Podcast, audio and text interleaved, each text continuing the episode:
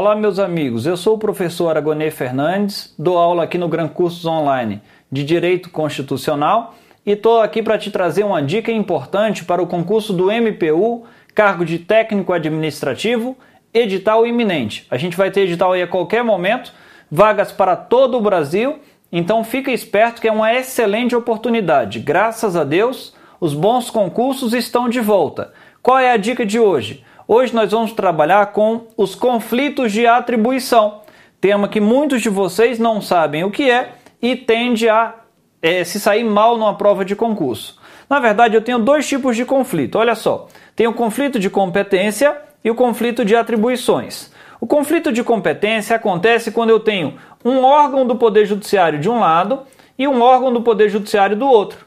Como assim? Por exemplo, está sendo discutida uma confusão envolvendo um juiz estadual versus um juiz federal para saber quem é o competente para julgar aquilo. Ou mesmo dentro de um tribunal, vara de violência doméstica versus vara criminal. Quem é o competente? Os conflitos podem ser positivos ou negativos. Conflito positivo: os dois juízes querem julgar. Conflito negativo: ninguém quer julgar. Tu acha que tem mais qual? Positivo ou negativo? É óbvio que tem mais negativo porque ninguém quer ser pai de menino feio. Quando o processo é pipinoso, fala, ih, rapaz, isso aqui não é da minha competência, não. Manda para o outro, o outro fala, também não é da minha. Surgiu o conflito. Então, o conflito de competência é judiciário versus judiciário. Pode ser um juiz com um juiz, um juiz com um tribunal, um tribunal com um tribunal, ok? Mas o que me move hoje a trazer a dica para você é o conflito de atribuições. O conflito de atribuições, que é o CAT, então eu tenho um órgão judiciário de um lado versus um órgão administrativo do outro, ou um órgão administrativo daqui e daqui. O que mais me interessa agora é esse conflito de atribuições aqui, ó.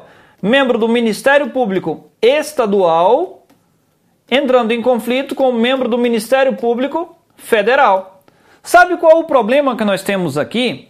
Você está estudando para o MPU. E o Ministério Público da União, gosto sempre de lembrar, é formado por quatro ramos: Ministério Público Federal, MPF, Ministério Público Militar, Ministério Público do Trabalho e o MPDFT.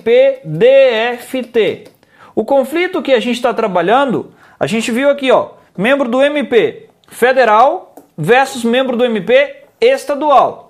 E você viu também que o MP estadual não tem nada a ver com os ramos do MPU. O que, que acontece? Dentro desse caso, eu posso visualizar, por exemplo, o que aconteceu com aquele, é, aquele rompimento da barragem da Samarco, lembra em Minas Gerais?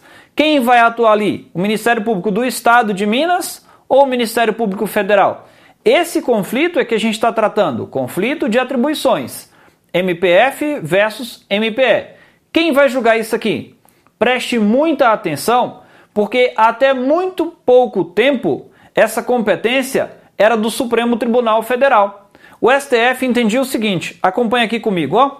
O artigo 102 da Constituição traz a competência originária do Supremo e fala que compete ao Supremo julgar conflitos federativos. O que é um conflito federativo? Vou botar no singular.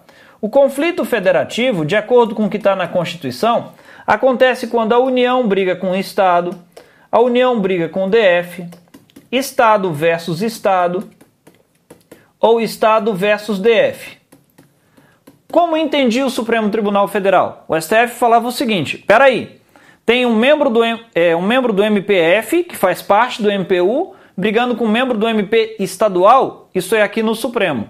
Por quê? É isso aqui, ó. União versus Estado. E aí sempre prevalecia a ideia de que caberia ao Supremo Tribunal julgar conflito de atribuições entre membros do MPE e MPF. Beleza, mas recentemente essa regra mudou e é muito grande a chance disso aparecer no seu concurso. O Supremo Tribunal Federal reviu a sua jurisprudência para falar o seguinte: peraí, peraí, quer saber? Essa confusão é MP versus MP bota isso para julgar lá no Ministério Público, não traz aqui para o Poder Judiciário. O Supremo, naquela ideia de tentar trazer o mínimo de processos para ele julgar, falou o quê? Não, passa a bola, passa a bola. Sabe de quem é a competência para julgar esse conflito de atribuições? Muito bem.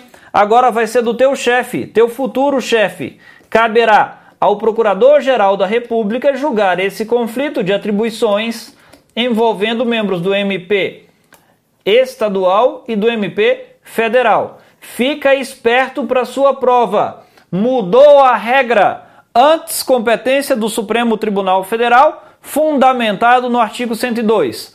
Agora competência do Procurador-Geral da República, fundamentado na ideia de que ele exerce um papel de proeminência no Ministério Público. Aragonês, isso aqui é pacífico?